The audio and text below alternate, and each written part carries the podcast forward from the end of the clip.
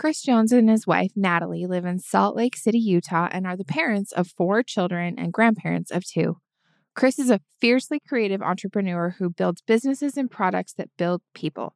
He's a prolific writer whose work has been widely recognized as unflinchingly authentic, insightful, and an invitation to live a more examined life. Chris's work has since gained international attention as a place to journey into the often misunderstood world of grief, healing, and the pursuit of meaning. My interview with Chris today is all about grief, healing, and trauma, something that nobody wants to be an expert in from experience. But he's been through the trenches after losing his 10 year old son Mitchell to Duchenne muscular dystrophy in 2013. Chris wrote, quote, among the recurring themes of Mitchell's journey are the discussions of faith, making sense of sorrow, and reflections on love and loss. I suppose one could add to those themes the singularity of grief that after all is said and done, the journey of grief is traveled by one. Unquote. His perspective on loss and suffering is one that touched me deeply when Neil and I met him in Hawaii last year at a personal development retreat. We also talk about Chris's work called A Thousand Points of Light. The idea that we all have points of light in our lives, even in our darkest moments, and they often intersect with the people around us without us even knowing. I always learn so much from Chris, and I'm really excited and grateful to share his wisdom and life experiences with you today.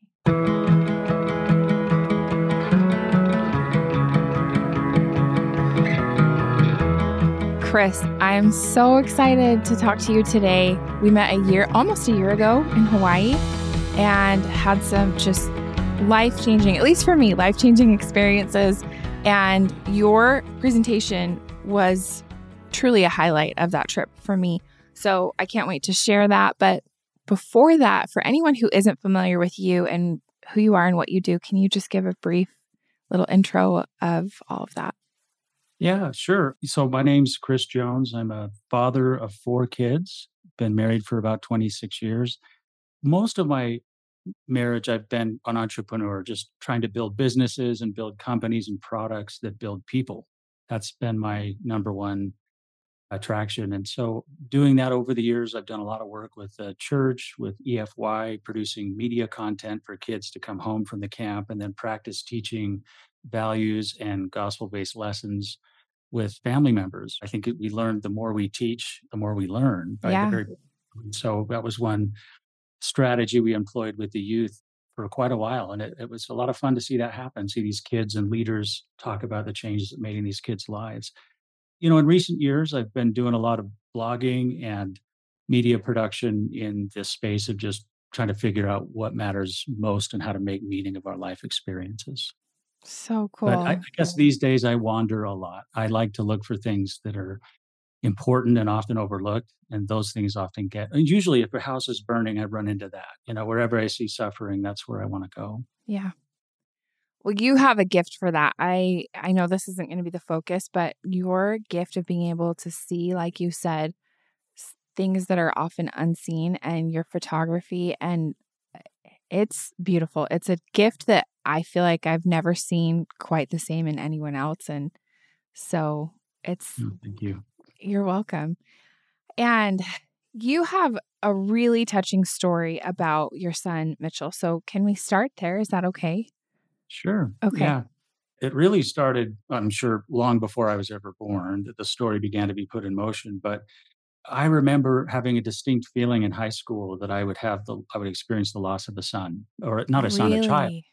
Did I even wow. had a dream about it? Wrote down my memory of that, and right after the dream. And I think in a way I was sort of prepared for something that would happen in the distant future. And so fast forward many years, you know, I graduate from high school, go on a mission, end up getting married as per usual, you know, and, and then just a family started. And and then we had two children, my daughter Laura Ashley, and then Ethan, and then my third son, Mitchell, was born. And I remember in the delivery room, I had this distinct impression that I can't deny. I never, I mean, it, I, I knew something was immediately wrong, but really? there was no indication that there were physical problems. He seemed like a normal baby. Mm-hmm. So for the next three years, I had this recurring impression that something was off.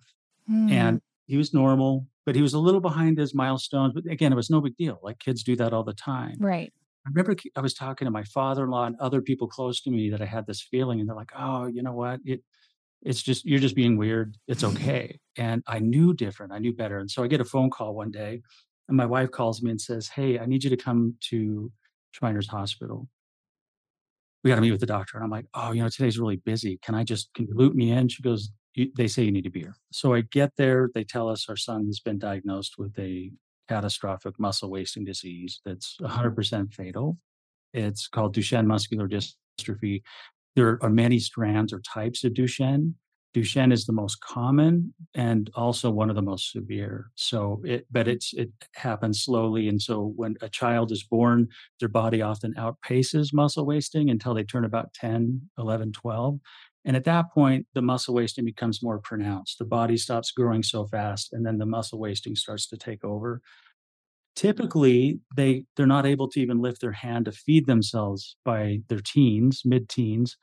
By you know, in the 20s, earlier before current interventions, they would be on a respirator likely to help them breathe because the diaphragm is also run by muscles that no longer work. So it just becomes very problematic. Swallowing becomes impossible eventually, and, and typically people with the condition will end up passing away from a variety of things happening, muscle wasting related effects. So my son, he was nine years old at the time. We go into the doctor to go just a regular checkup, and they do a heart exam because the heart's a muscle too. That's usually one of the latest muscles, the last muscles, the later muscles to get affected. And okay. Mitchie, his heart was deeply affected by that really earlier than expected. So we got on a bunch of medicines, nothing worked. And it seemed like no matter what medical intervention, within a year, it was like his body was falling like a rock off a cliff, and there was nothing, medicine, no intervention would do anything. We end up petitioning for a heart transplant, and that was denied. Then we, eh, eh, so fast forward a few more months, and he's now home on hospice with heart failure. And so we had him for about a month at home, and that was a tender time. And about this time, I started really journaling my son's story I, I don't know why. I usually I'm a pretty private guy. You know, mm-hmm. my neighbors, I love them. I'm friends with them, but I they don't know our details. But I was pretty open about this for some reason. It became kind of a therapy for me. And then that began a blog and a journey of examining the meaning of suffering and what to make of our life experiences. Wow. Yeah. This Mitchell's story is such a what I'm really impressed by is that you took something and you're very real about it and very raw. And it's not sometimes, and I'm sure that this is well meaning and maybe it's for the best from some perspectives, but I feel like sometimes when people go through something that's just horrific, it kind of gets candy coated and then and all of the pain and suffering goes away and only the positive or the lemonade gets shared. And I love that you've done such a beautiful job of sharing all of it in a way that's healing and helpful for people to feel validated in their suffering. So, why was that important to you? For people to feel validated in their suffering? Just to feel, I, I feel like that's been something that, as I've heard you share about this on social media and even in person when I heard your story at first, that that was kind of a driving force for you. Am I right in assuming that? Yeah. Very much. Yeah. Yeah. It, it wow. There's so many answers to that, but I, I feel like sharing our story was so helpful one it wasn't like i needed people to rescue me from my hurt because no one could you know I, I, wrote in one blog post that after all is said and done the journey of grief is traveled by one my wife and i both mm-hmm. lost our son but we go to bed each night in our own heads. And as much as I wish I could get inside my wife's head and comfort her in her mind, I cannot, no matter how hard I wish or pray or dream. That is hers and hers alone. And same with me, because we have a really special, unique relationship with the people we love or the thing that, that hurt us or helped us. And so I've learned to acknowledge that and, and talk about it freely because uh, a lot of times people find in hearing the suffering or, or stories of others, they hear and see themselves, mm. even a part of themselves. And so by watching people heal, by hearing something that made a difference to them, really helped heal me. I think it was Elder Holland once taught that the heavenly paradox is the only way to save yourself is to save others. Mm. And by extension, you know, the only way to help ourselves is to help others, to lose ourselves in love and service of others. And so I found a great, that was sort of my therapy. Yeah, that's a beautiful answer. What were some of the things that you did to heal? I know it's been a long journey and that it's still continuing. That's something that I learned when I went through the closest account with grief that I've had was my brother-in-law who died a few years ago and I've definitely learned that it's it's never ending. It never goes away. But what have been some of the things that you've done to experience or how do you teach people that healing can come? I love that. I'm an English major and one of my professors once taught that writing is closer to thinking than speaking. Mm. So when by writing out, by journaling, you really start to work out what goes on. That helped me heal a lot. And it wasn't just like, oh, this hurts, this hurts, right? That's unproductive. I mean, it's helpful sometimes to say, ow, these are the things that are hurting me. But what then? Like, what do we do once we see that this hurt? And so for me, part of that healing process was making time for grief. Mm-hmm. Okay.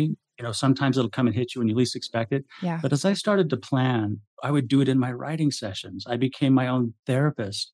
Writing was both my therapy and my therapist, you know? Mm. And by doing that, journaling and making meaning of it, by saying, this happened, it really hurt.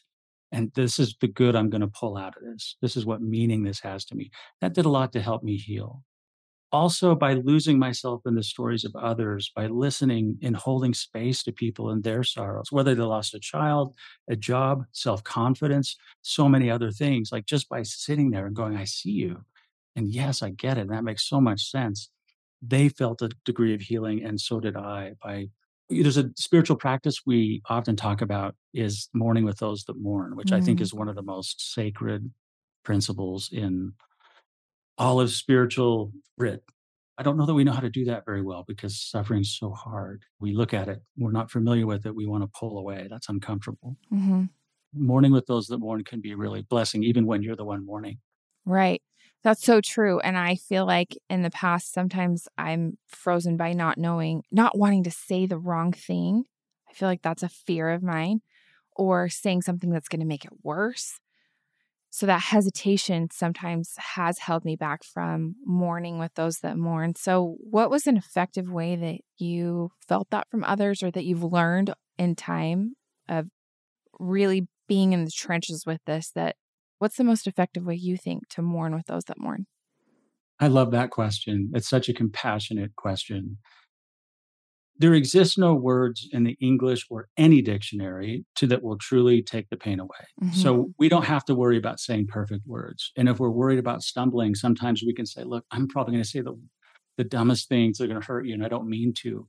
I just want you to know I care. And I think that's the most important thing we can possibly say to somebody that suffers is I can't imagine what you're going through. I just want you to know that I care. And mm-hmm. if you mm-hmm. want me to sit on your doorstep and just read a book in case you need me. I'm there, you know, metaphorically or physically. So I think it's less what we say and how we show up with our hearts that mm. make the biggest difference. When you just when you know somebody cares and sees it, then boy, it, magic starts to happen. Yeah. Do you have any experiences or something that comes to mind when you were grieving and had lost Mitchell? Did someone do something or did someone show up in a way that really helped you that you can think of? Yeah, I lots of examples and kind of microcosms of what maybe I just described, which was saying, "Hey, I this is so beyond my experience. I don't know the first thing to do, but I'll stand beside you as long as you need me." And that was beautiful, and that was helpful. But I think I spent most of my time almost comforting more people, other people than myself, mm. by the writing and then responding. Like I immediately started writing before his passing and long after, where I maybe took more of the role of holding space for others. But what I did notice are things that weren't helpful, which mm. is things like, hey, life's but a blink, all those kind of spiritual platitudes, which may be true, but completely unhelpful and antithetical to what it means to mourn with those that mourn. Because mourning with those that mourn is to say, oh, I can see how much of this hurts. I'm going to sit with you and imagine your sorrow. And we'll talk about Sunday school lessons later, mm-hmm. but let me just hold you right now because yeah. I know it hurts, you know? Right. When we can do a bit of both and just, boy, it, it's, it can be super beautiful.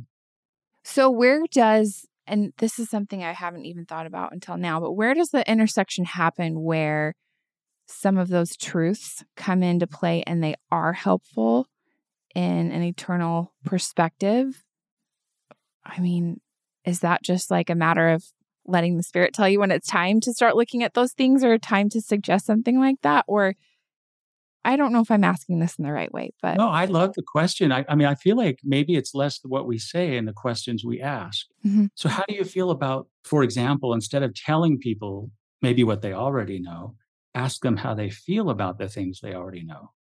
Sometimes I think we get so conditioned to talking, teaching, telling, mm. proselytizing rather than asking questions and pulling out Elder Maxwell once taught a beautiful lesson that teaching isn't always telling, it's asking questions about things we already know. We don't need a Sunday school lesson in grief. When we're grieving, we need a heart and a hand to hold us mm-hmm. and then let the Spirit prepare us when we're ready, maybe. Yeah, that's so thoughtful. I love that. Okay, I really want to have time to talk about a thousand points of light because when I saw you present that, it was a paradigm shift. I don't even know that that's adequate, but just really, really captivating to me. And it felt, it rang true. There was something in my heart that when I watched it, I said, this is, this is truth. So can you share, I know it, it's kind of complex, but can you share the philosophy of a thousand points of light? Yeah, thanks for asking. This is what I feel like my son Mitchell's gift to me was after he passed. And it took about a year for the gift to become visible. And then after that, as I started to work through it and think about it, it became clear. And I'm still very much a student of it. But basically, I'll tell it through very quickly a quick story I wrote called Nightfall on my blog. And this was the night my son passed away. And I, I journaled the events leading up to. And can I just mention too, it was interesting. People would come to our door the night he passed away and would knock on the door. We wouldn't answer because we were in his room, mm-hmm. you know, him while he, while he was going to pass. And people would leave gifts at the door and they'd text me. I had four distinct people that don't even know each other said, I don't know what's going on in there. And in their own words would say things like, I felt like I was walking among a crowd of angels. It was really, really special, it's sacred. So fast forward a few hours, I'm I'm in the room. We're sleeping on the floor, and I was dead asleep. I, I was so tired. My wife was so tired. We're sleeping on the floor. Mitchell's on the bed, and we knew he was going to go but we didn't know if we had a few hours a day it was but it was soon. So i pass out and you know out of a scale from 1 to 10 i was asleep like 110 i was so tired. Yeah.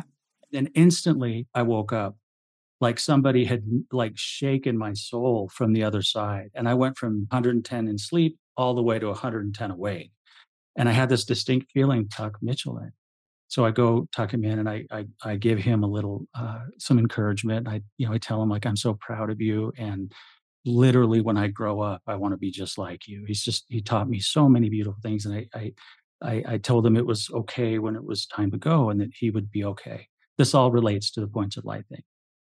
I go to bed about a half hour later. My wife says, Chris immediately woke up again and uh, he had passed. And so th- that began the darkest moment of my life. And I remember feeling this deep existential, where, you know, oh God, where art thou kind mm-hmm. of feeling. And uh, where's the pavilion that hides your, you know, your your hiding place? And so it, I, I experienced that. And as I contemplated what had happened and all the things that happened, even just a few hours where I was awakened so unexpectedly, so supernaturally in a way, it was a spiritual experience. I began to discern little points of light in my life. It was like as though I looked up at the ceiling and started to recognize tiny tender mercies, little blessings, big and small. And I started to see that they were connected. Mm. So, what I once thought was a life covered in darkness was, in fact, woven in a tapestry of light. So, all these little blessings in my life, I started to, like you said in the very beginning of the podcast, connecting the dots. And that's exactly what this is, but spiritually, and using our life experiences as points of light. Some points of light are red, like heart. Others might be blue, like a spiritual impression. You know, green, I used to think of as somebody felt inspired to do something on my behalf. Mm. So, points of light is kind of a metaphor to look at the events of our life and determine what meaning and connection they have for us. So, when life gets dark, I can look up, as it were, metaphorically, and see the beautiful connections and like an ancient navigator, I can look to the heavens and get my bearing and realize that maybe I haven't been alone ever. Does that make sense? Yes, yes. It's all making perfect sense. And then there was another level that you taught us about where people can see that their points of light connect or intersect or what's the what's the correct Yeah. term for that? Connect. Yeah, absolutely. Or intersect. Yeah. Eventually, I want to create a platform where people can do this digitally and then invite people in and say, You have a really interesting side of the same story. Can you tell me your journey leading up to this shared point of light? Mm. And then I began to realize that our lives are so interconnected in ways that I don't even imagine. And I'm doing the work and I'm beginning to continue to receive these deeper connections and intersections in people's lives. So yeah, it's it's by the recognition that tender mercies happen and then how they intersect is is at the second side of that experience and it's powerful.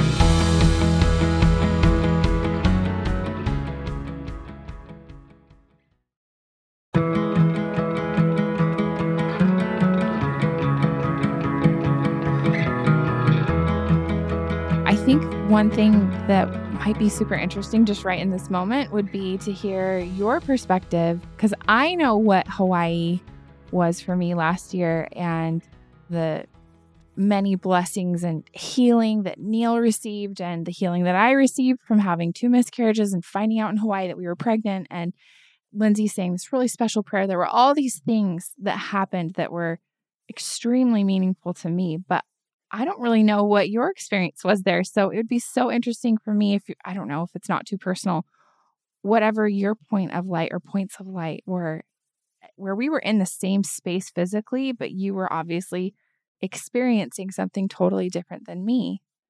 It was interesting going there. I just had this tug to go, and it's out of character for me to go to things like this because I tend to want to be invisible, quiet, and quick. Mm. And I enjoy watching people more than than anything else. So I went a little out of my comfort zone because I was in a social setting with people with whom I barely knew or didn't know at all. Right. Then I meet you and your husband. You guys were so lovely and kind. And I just remember watching the beauty of your faith roll out and before everybody. It was so beautiful to watch the struggle, the worry, the hope, the faith, the prayers, sitting with people. Zara, for example, Mm. Lindsay's sister in law. Was that right? Sister in law? I think she is maybe a niece. I think she's her niece. That's it. Yeah, that's it. But I love Zara, right? And sitting with her, having lost her father, and just seeing her tender heart, making meaning of her experience. And this is my reality. What am I going to do with this? And so that was so beautiful and tender. But making friends and feeling a degree of healing in my own heart in Mm. other ways other than grief was very present in that trip. So I, I, for me, one of the greatest points of light of that experience was healing and connection with others. And that is so cool to hear your perspective and that you had, like, even with Zara. So for me, with Zara, after we said, we said like this big group prayer, it was really powerful where everyone, and I've never done anything like this before. And I don't remember whose suggestion it was, but everyone took a turn and said a prayer. It was a really long prayer, but we all stood in a circle and and everyone had a chance to offer their portion of prayer. And after that, she came up and gave me this really warm hug and a kiss on the cheek. And I just felt so much pure love from her. So it's very interesting to hear like your experience with her and my experience. And in my mind, I feel like that's exactly what you're talking about with these thousand points of light, where it was a point of light where it almost burst with love and light. And yet we all took from that experience something just a little bit different. Yeah. Yeah. And the cool is you get to take that point of light for you and put it in your pocket. And when it gets dark, you get to pull it out and go, that happened. Yeah. And it matters. And it can illuminate the path beneath my feet when life gets dark. Yeah. So- And when Lindsay met our baby Bobby, she, I felt like we had that another point of light where she met him in the flesh and said, This baby changed my life. And maybe I'll have to have Lindsay on again someday where we can talk more about that. But what a cool just concept of all of these points of light that actually connect us and that our human experiences are so much more similar than they are different. Totally. Yeah. Yeah. I love that you've given a name for that because I feel like I've kind of known that for a long time, but it's really cool to have something to be able to identify it with. Thank you for that. And I don't, I, I can't take credit for any of that or even think it's halfway original. Like we, I think when people see it, they go, oh, yeah. It's like one of those common sense things that once we hear it, we're like, yeah, that finally puts, makes, uh, puts a word or a metaphor to something I might have naturally intuitively felt. And I found that people from different walks of life, whether they're atheist or of any religion, that they'll look at it with deep curiosity, going, Where's my path? What's my story? Mm-hmm. I wanted to ask you also about trauma because I feel like you've spoken a lot about that, shared a lot about it, and it's something that I feel like is a buzzword in in pop culture right now and and is sometimes misunderstood and can be in a good way and in a bad way and so and maybe it's neither maybe it's just neutral but i would love to hear some of your thoughts on trauma and how you've processed that and, and what you've taught people about trauma i love that question i agree that the word trauma uh, like so many other pop culture words can almost be used to a point where it loses its meaning mm-hmm little bit. It becomes a label to or an excuse or a hall pass to to behave or think a certain way rather than going, yeah, something hard happened. I think that there's two things that I teach when I go out and speak to groups about whether it's the examined life or through or if I talk about grief or other topics in a similar orbit. I'll say often if we're lucky, we'll have a trauma early in our life hmm. because it's only when we have traumas that we actually begin to kind of crack open the superficiality of life, the disconnection from how hard it can be. Because we're not defined by the good things that happen to us. We're defined by the hard things. You know, those things are the things that shape us and polish us. And so to learn to look at hardship and trauma as a tutor or a teacher is hard and sacred work, but some of the most important work we'll ever do. I have had a lot of experiences with trauma, you know, from a my first stepfather was just a really mean, dark, angry soul. And, you know, that was when I was growing up in my formative years. So I, I knew what wrath and anger felt like. Mm. My biological dad was sad and lonely. And so I know what that kind of trauma feels and looks like by at least by observing it. And then losing my son, of course, that trauma has taught me that we can all do hard things. And that's not necessarily, it's not original thought to me either, but I've realized that what I thought was impossible to endure is 100% endurable. It's kind of how well we do it. So, trauma, I would just look, I, if I were to talk to somebody about trauma, I would encourage people to look at as how can this become my tutor or my teacher?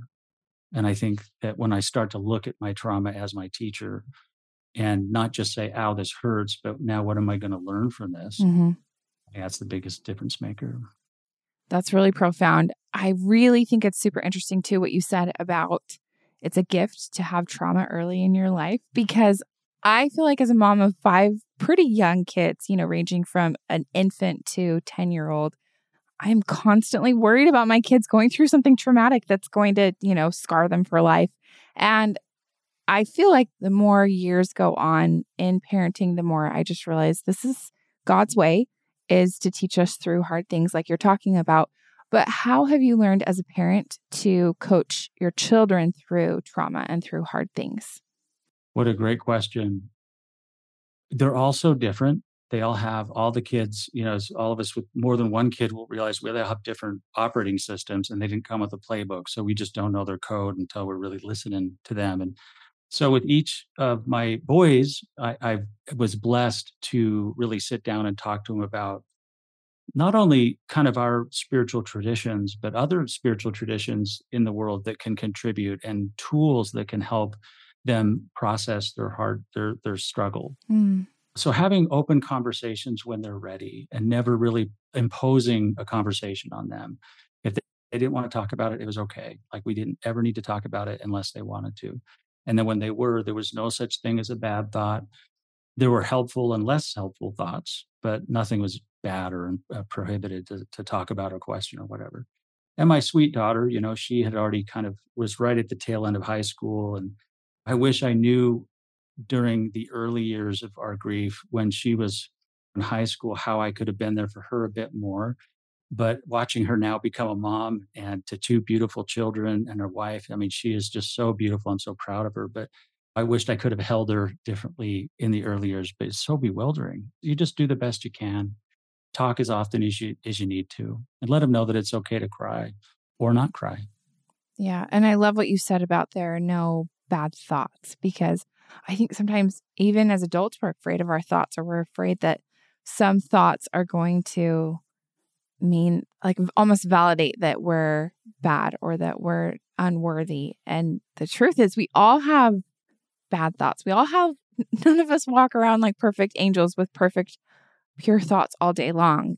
Even if that's something just like self deprecating or, or something that's not perfectly kind or charitable about another person. I mean, we're all imperfect people walking around having imperfect thoughts all the time. So I love that you are holding space for that with your children and allowing them to process through the good and the bad and not just make them feel like if they're going to open their mouths, it all has to be good and appropriate and right. Because that's not what's going on in any of our heads as perfectly appropriate thoughts 100% of the time.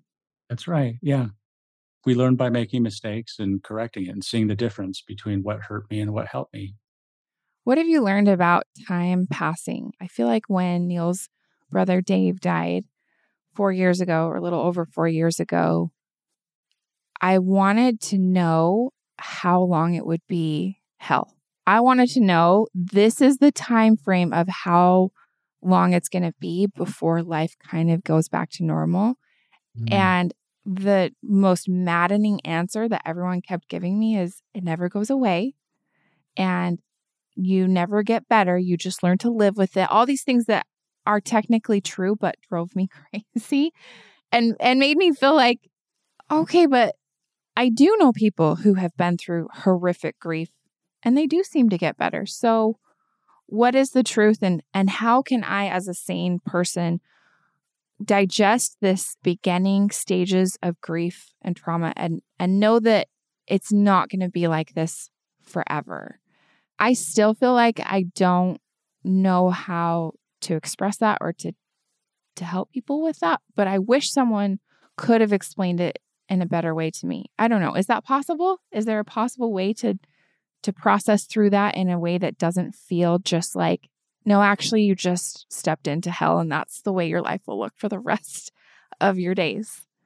Because that's not true, right? But that's such a good question. And give me a second and I'll, I'll talk about it from maybe two perspectives. Yes. First, I'm reminded of an old Jewish proverb that says, Don't pray for lighter burdens, pray for a stronger back. Mm. And I found a distinct difference between people. If you were to imagine your grief as a boulder and you're chained to it and it will never that chain will never remove like be taken off there's no key to it you will carry it until you die okay like for example you lose a loved one yes you will live with that for the rest of your life but the difference between those that grow and and move along in their journey of, of healing mm-hmm. are those that learn how to put that boulder on their shoulders and walk forward mm-hmm. instead of those that circle the chain and just say ah this is heavy this hurts so just by practicing putting grief on our shoulder and taking the next best step, what does that look like?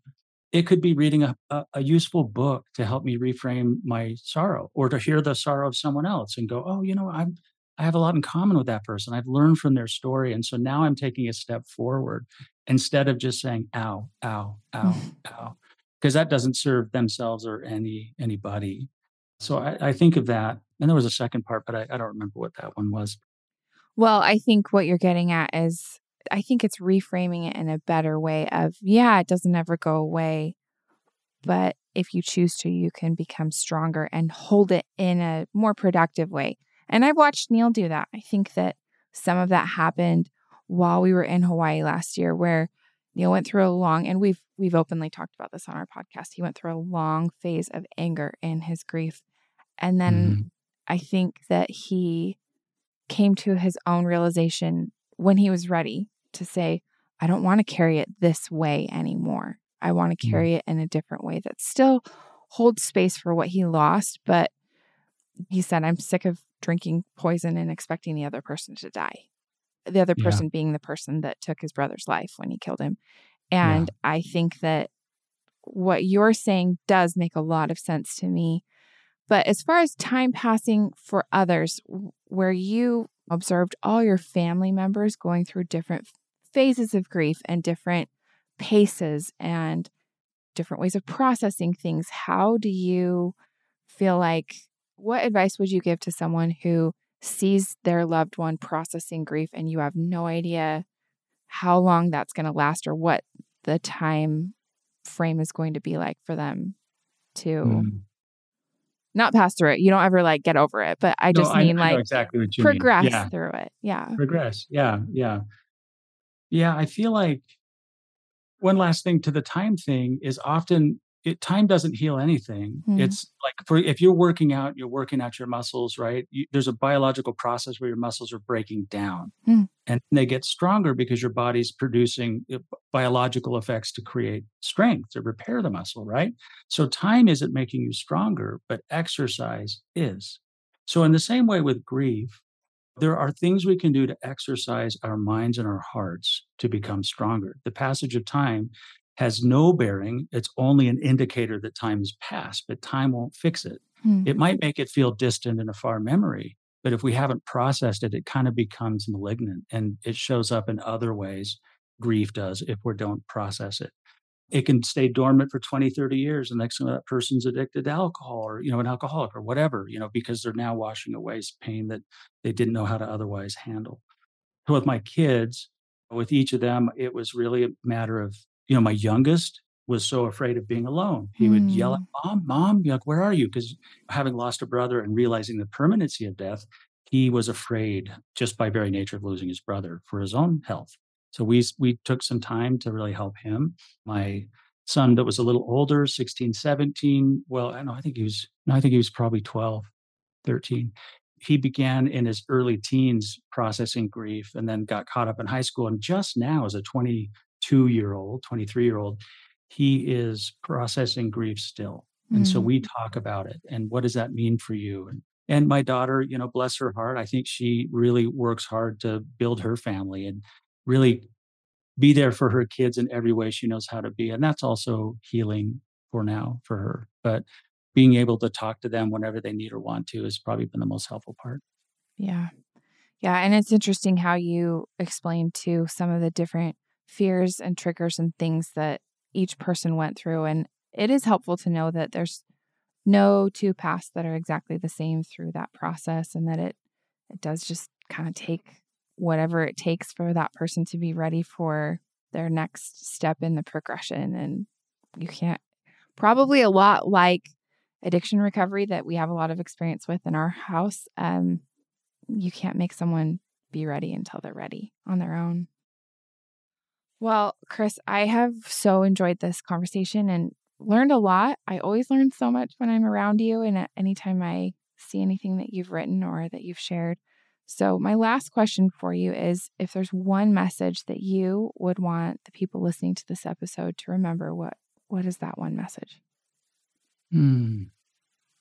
I would hope that people would try to expand their awareness of the most important person in their life, which is the person that lives inside their mind and heart. Mm. Are we kind to ourselves as we're trying to heal, trying to grow, and and to be aware that we are like anyone else, just needs grace to make mistakes, to stumble, and to get on our feet again and take the next best step. Secondly, to be aware of the suffering of others, so not just be aware of our own suffering, and feel deeply what it means to heal and to hurt but also see that in other people, to see the invisibles, to walk down the street and see somebody that may have a handicap. And if they're in a wheelchair, or just kneel down and say, Tell me your story. And you don't have to, that's not an embarrassing question. And oftentimes they're like, You see me? Mm. And it's mm. just interesting how beautiful life can become when we forget our own sad stories and start looking at the stories of other people because we also see ourselves in others. And when we see each other, beautiful things happen. So, awareness of seeing ourselves in others would probably be my number one. Incredible. I love that. And I it is such a gift to know you and to observe you living your life in that way. It's really inspiring. So, where can people find you, Chris, if they want to follow along with things that you're teaching and writing and sharing? Well, on Facebook is probably my biggest audience, Mitchell's Journey. Uh, you can go to mitchellsjourney.org, which is the website for that foundation where I talk about an examined life. They can also find my work on a thousandpointsoflight.com. which is where I'm doing that other work on helping people identify the points of light in their life. Okay. And you have a TED Talk that's going to be live soon yep, as well. about right? a month. Yep. Okay. Awesome. Well, we will share all of those things in the show notes. And thanks again so much, Chris. This was a gift Thank you. today. Thank you so much. Thanks so much for listening to Mint Arrow Messages. Make sure you follow us on Instagram at Mint Arrow, subscribe to our Apple Podcasts, and rate and review us if you like us. And to get show notes, go to mintarrow.com slash podcast. And you can even sign up to get show notes emailed right to your inbox, and we'll email you every time there's a new episode.